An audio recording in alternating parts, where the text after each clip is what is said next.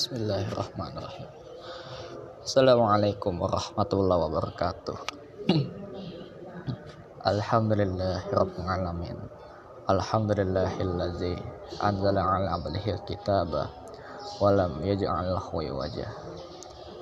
Segala puji bagi Allah Subhanahu wa taala yang telah menguatkan kita dengan nikmat iman Islam sehingga alhamdulillah dengan izin Allah Subhanahu wa taala kita dimampukan untuk bisa menjalankan sholat subuh berjamaah pada hari ini dan Allah pertemukan kita kembali dalam taklim subuh rutin. Baik yang melalui podcast ataupun yang datang langsung di Masjid Al-Ikhlas. Semoga Allah senantiasa memberikan taufik kepada kita untuk istiqomah mengamalkan perintah Allah dan menjauhi larangannya. Dan juga salawat serta salam semoga tercurah kepada junjungan Nabi besar kita yakni Nabi Muhammad Sallallahu Alaihi Wasallam beserta para keluarganya, para sahabatnya, dan orang-orang yang senantiasa berjalan istiqomah di bawah naungan sunnah Nabi Muhammad Sallallahu Alaihi Wasallam hingga akhir hayatnya. Hadirin yang Allah muliakan, kita masih bersama Al Imam An Nawawi rahimahumullah melalui kitab beliau, yakni kitab Riyadus Solihin Semoga Allah merahmati beliau, keluarganya, orang tuanya, guru-gurunya, murid-muridnya, dan juga orang-orang yang beliau cintai dan juga seluruh kaum muslimin, muslimin di mana pun berada. Hari ini kita bahas bab selanjutnya. Oh, mohon maaf. Maksudnya hadis selanjutnya. Masih dari bab taubat. Yang sebetulnya ini hadisnya sangat banyak. Bahkan ada dalam satu hadis yang isinya sangat panjang namun isi yang sangat panjang ini kita skip insya Allah saya serahkan ke ustadz lain yang tentunya punya ilmu yang mendalam dalam hadis tersebut dan untuk ini kita masih uh, mempunyai bab-bab hadis yang pendek ya.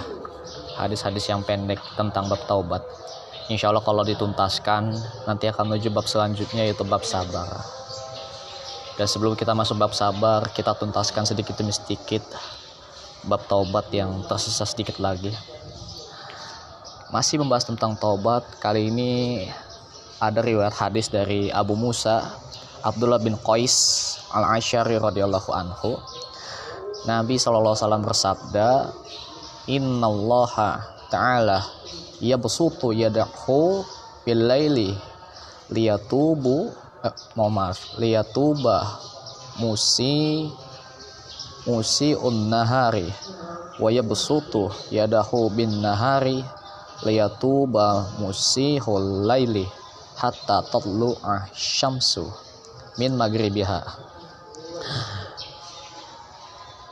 Nabi SAW bersabda, sesungguhnya Allah Subhanahu wa taala membentangkan tangannya di malam hari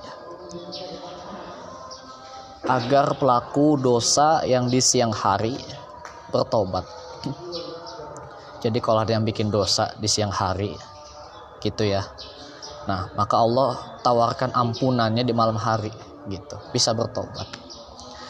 Dan membentangkan tangannya di siang hari agar para pelaku dosa di malam hari itu bertobat. Begitupun kebalikannya. Hingga matahari terbit dari tempat terbenamnya yang itu disebut tanda kiamat ya. Nah, ada keterangan yang disampaikan oleh Syekh Albani terkait hadis ini.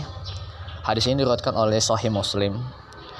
Hadis ini menetapkan tangan bagi Allah dan Allah membentangkan tangannya kapan saja dia kehendaki maksudnya. Hadis ini adalah salah satu hadis sifat, hadis tentang sifat Allah Subhanahu wa taala wajib mengimani hakikatnya sesuai dengan keagungan Allah Subhanahu wa taala tanpa perlu ada takwil dan tashbih sebagaimana mazhab as-salaf. Maksudnya tuh jangan nggak usah apa namanya membayangkan tangan Allah tuh seperti apa. Nggak perlu mentakwilkan tangan Allah itu kalau memberi ampunan tuh seperti apa. Sebagaimana kita kita kalau ngasih ampunan promo apa terus menerima maaf orang jabat tangan misalnya gitu ya tapi jangan samakan itu dengan tangannya Allah Subhanahu wa taala pasti sangat berbeda ini hanya cukup diimani saja. Begitu. Yang penting dalam hadis tercantum seperti demikian. Hadirin yang Allah muliakan kita lanjut.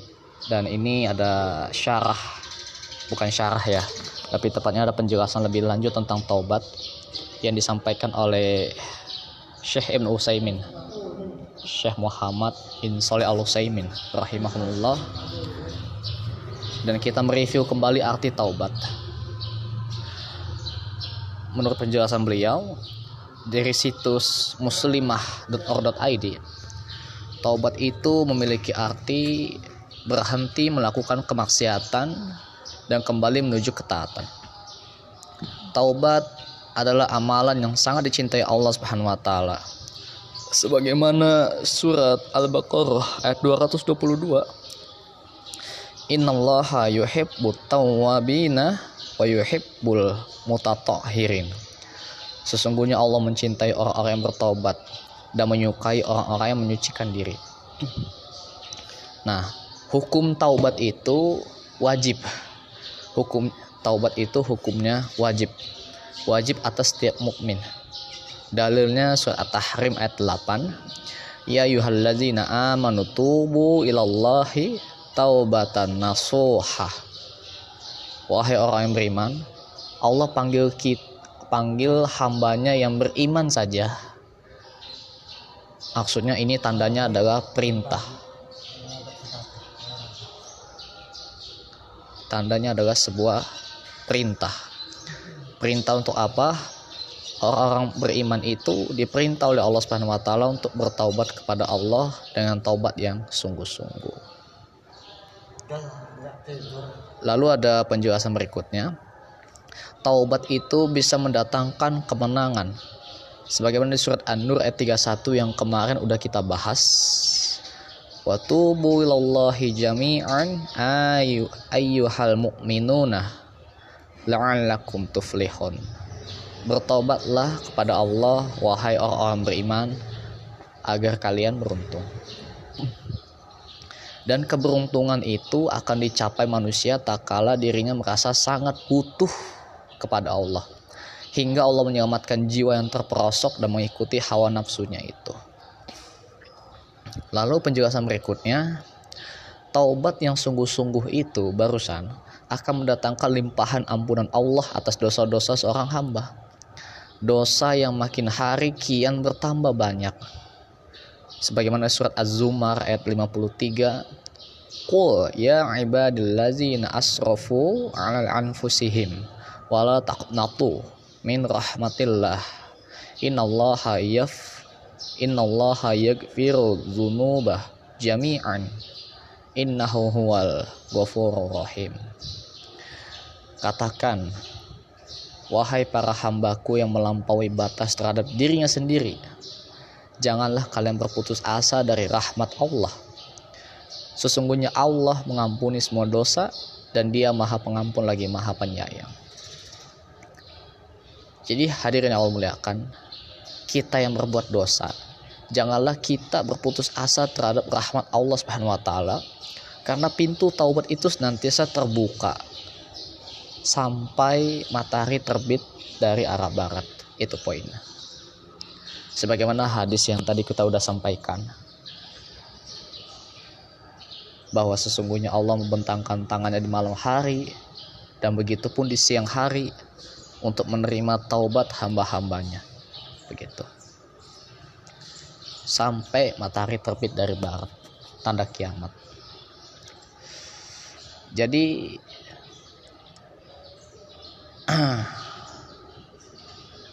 nah, jadi uh, tunggu. Taubat nasuha maksudnya taubat yang sungguh-sungguh itu tidak terlepas dari lima syarat. Dan ini yang akan kita bahas pada hari ini. Nah insya Allah memang tidak banyak.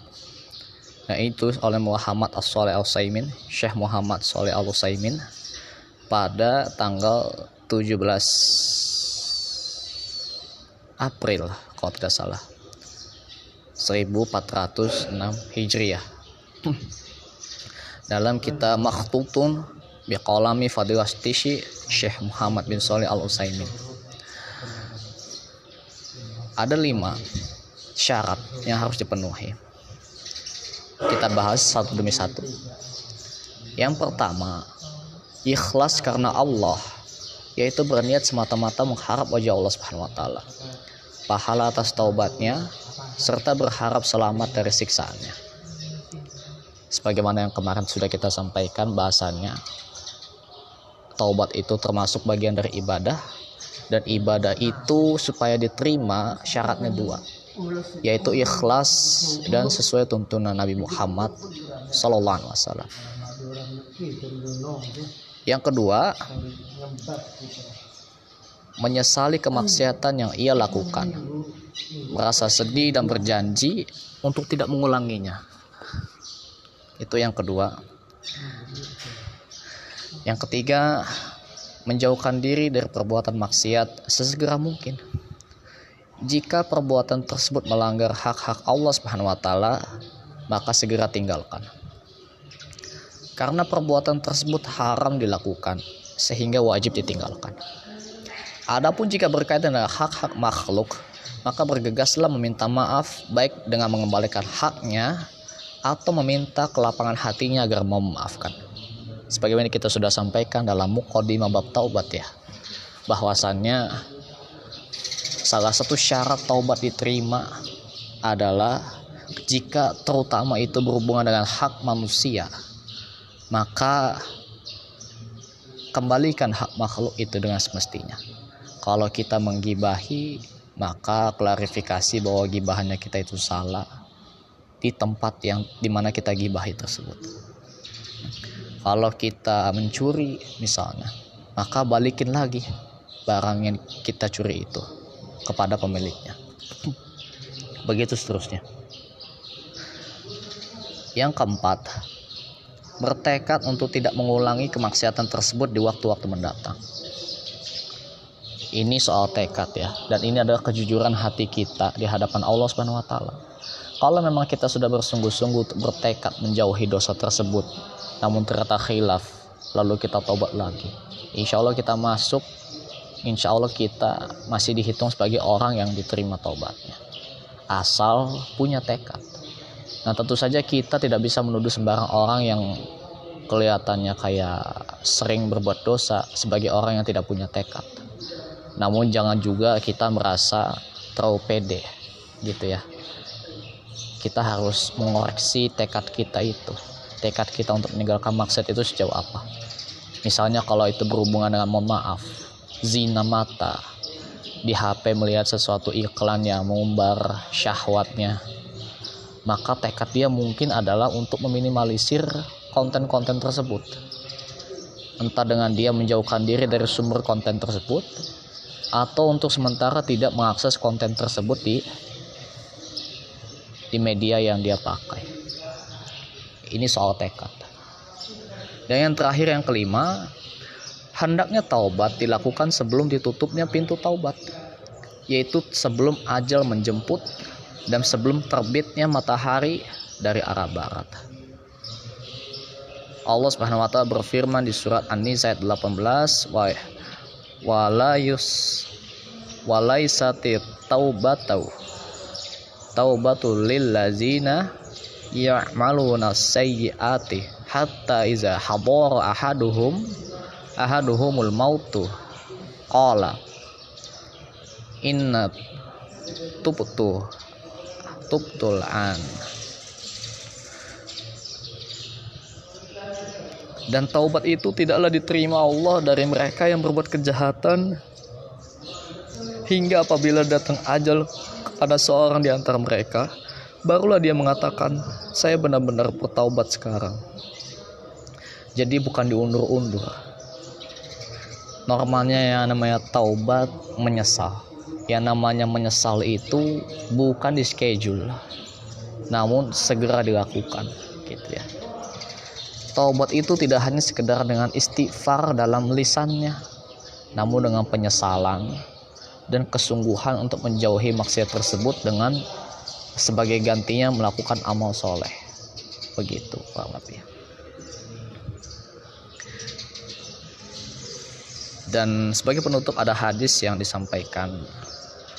Dan sebetulnya hadis ini ada juga dalam kitab Riyadhus Shalihin. Namun hadis ini mungkin kita loncat karena ini sudah sangat berkaitan dengan hadis yang kita baca barusan hadis yang terkait tersebut adalah dua hadis yang diriwayatkan oleh Sahih Muslim juga dan juga diriwayatkan oleh At-Tirmizi. Uh, hadis pertama yang saya sebut barusan. Lalu yang kedua, hadis yang terkait dengan hadis yang barusan kita baca yaitu apa? Mantaba. Mantaba qabla an tatul asyamsu min maghribiha taballahu alaihi Barang siapa yang bertobat sebelum matahari terbit dari tempat tenggelamnya, maka Allah menerima taubatnya.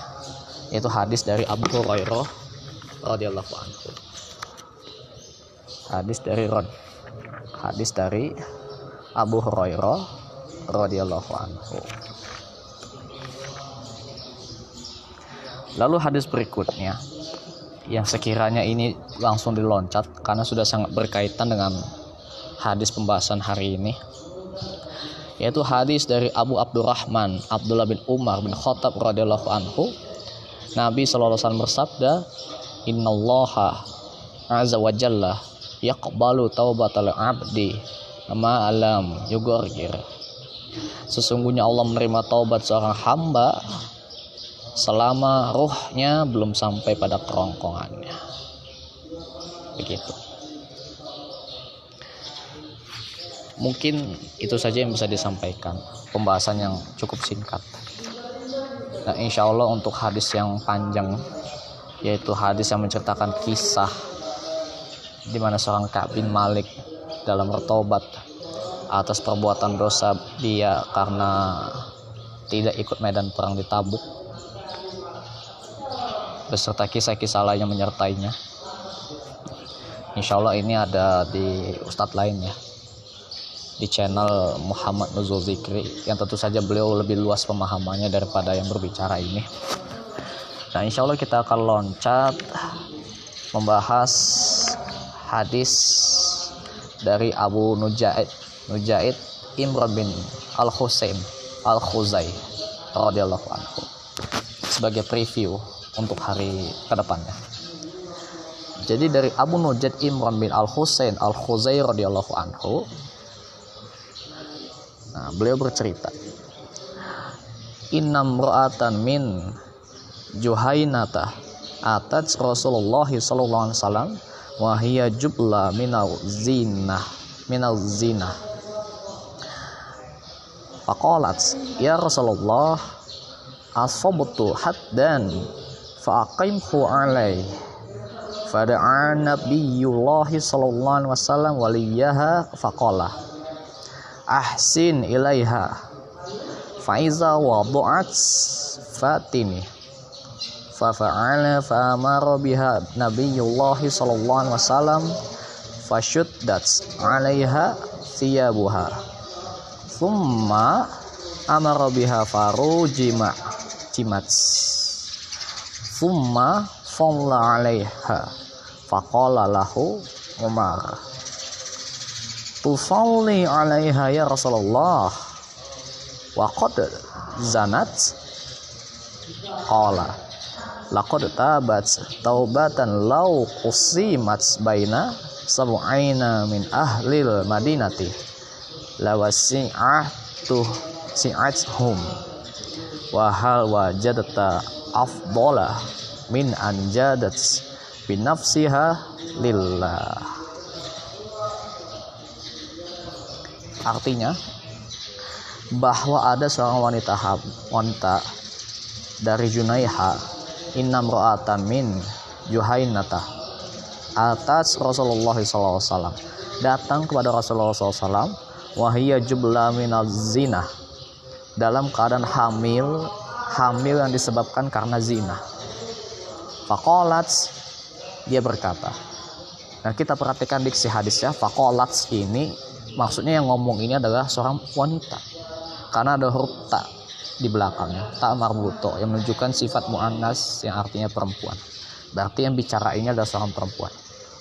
Fakolats nah si wanita ini berkata ya Rasulullah wahai Rasulullah asobtu dan faqimhu alaih. Saya telah melakukan dosa yang mengharuskan saya dikenai hukuman had had dan kalimatnya. Faqimhu alaih. Maka tegakkanlah hukuman itu untuk diri saya. Nah pada Nabi Allah sallallahu alaihi wasallam waliyaha nah maka Nabi wasallam memanggil walinya. Fakola lalu kemudian beliau bersabda ahsin ilaiha. Berbuat baiklah kepadanya. Faiza wadu'at fatini. Dan apabila dia telah melahirkan maka bawalah dia kemari. Maka bawalah kemari fa'ala fa'amara biha Nabiullah sallallahu alaihi wasallam. Dia pun melaksanakannya. Maka Nabi memerintahkan agar pakaiannya diikatkan kepadanya kepada Nabi sallallahu alaihi wasallam. Nah. That's 'alaiha siyabuha maka pakaiannya itu diikatkan kepadanya. Summa amara biha farujimat. Kemudian Nabi SAW memerintahkan agar wanita itu dirajam. Summa falla alaiha. Maka wanita itu pun dirajam. Kemudian beliau mensolatkannya. Kan dirajam itu kan berarti disiksa, dihukum. Dihukum sampai mati. Karena ini sudah terjadi pernikahan yang tidak sesuai syariat Nabi Muhammad SAW karena beliau berzina dan hasil dari zinanya itu hamil. Maka dosanya itu adalah dirajam. Hukuman atas dosa itu adalah dirajam. Tentu saja untuk di zaman kita hal seperti ini belum tentu bisa dilakukan atau bahkan hampir tidak ada yang bisa melakukan biasanya kalau dari kita mungkin dilapor ke polisi namun kasusnya mengendap hilang tak ke mana begitu pelakunya yang hilang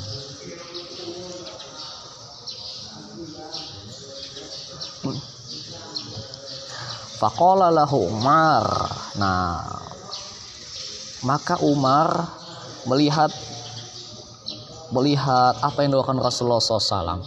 Kenapa setelah dirajam malah disolatin, gitu ya? Maka berkata lo Umar pada Nabi Sallallahu Alaihi Wasallam, Tusalli alaiha ya Rasulullah.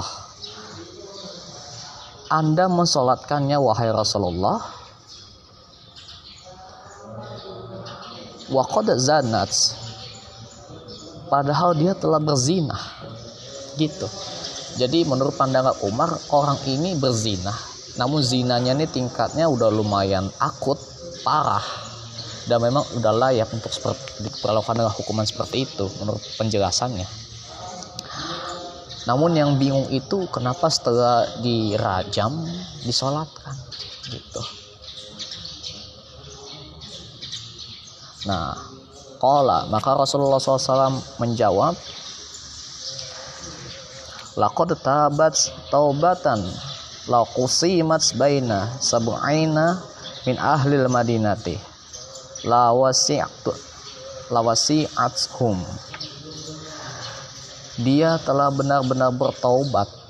Dengan sebuah taubat yang seandainya. Lau kata beliau. Lau. Lau kusimat baina sebu'aina min ahli madinati lawasi'athum. Seandainya kalau taubatnya itu taubatnya seorang wanita ini dibagikan kepada 70 orang dari penduduk Madinah. Tentu cukup untuk mereka. Tentu cukup untuk mereka. Wahal wajad afdala min anjadat binafsiha lillah apakah engkau mengetahui sesuatu yang lebih utama dari sikapnya yang telah menyerahkan dirinya kepada Allah Subhanahu wa taala. Luar biasa. Hadis ini. Jadi itu bagi zaman kita fenomena seperti ini sangat jarang terjadi di mana biasanya yang pihak korban yang hamil malah memutuskan untuk berusaha memenjarakan si pelaku gitu ya walaupun kebanyakan memang itu bermula karena kita, karena mereka sendiri terpancing atau berusaha dipancing agar terkena kejadian seperti itu. Gitu ya. Itu, itu fenomena yang bagi zaman kita unik sekali. Mereka menyerahkan dirinya untuk dihukum dengan sukarela. Dan tentu saja itu kenapa bisa masuk dalam bab taubat? Karena mereka ingin bertobat kepada Allah Subhanahu wa taala. Dan tapi mereka sadar itu udah kelewatan. Dalam hal ini adalah dosa zina yang sampai hamil. Dan Nabi SAW mengatakan seandainya taubat seorang wanita ini dibagikan ke 70 penduduk orang Madinah, maka itu sudah mencukupi 70 orang tersebut. Taubatnya karena taubatnya seseorang yang berdosa dengan menyerahkan dirinya kepada Allah ini adalah bukti loyalitas dia untuk apa? Untuk menunjukkan keseriusan dia dalam bertobat kepada Allah Subhanahu wa taala. Dia sadar ini salah saya. Saya yang ngeyel, saya yang melanggar perintah Allah, maka wajarlah hukuman itu diberikan oleh Allah kepada saya. Itulah seorang wanita yang dikisahkan oleh Abu Nujaid Imran Al Husain Al Khuzai radhiyallahu anhu yang dikisahkan oleh beliau. Namun itu dibahas insya Allah besok atau mungkin beberapa hari yang akan datang. Semoga apa yang sudah disampaikan ini bisa memberikan taufik kepada kita untuk senantiasa memperbaiki amal soleh kita dan semoga Allah memberi kita kekuatan istiqomah untuk senantiasa mengamalkan sunnah Nabi Muhammad SAW. Amin ya rabbal alamin. Demikian yang bisa disampaikan, kurang lebih mohon maaf. Sebelum kita tutup, marilah kita tutup dengan doa kifaratul majelis. Subhanallah wa bihamdihi. Subhanakallahumma wa bihamdika. Asyhadu an la ilaha anta astaghfiruka wa atubu ilaik.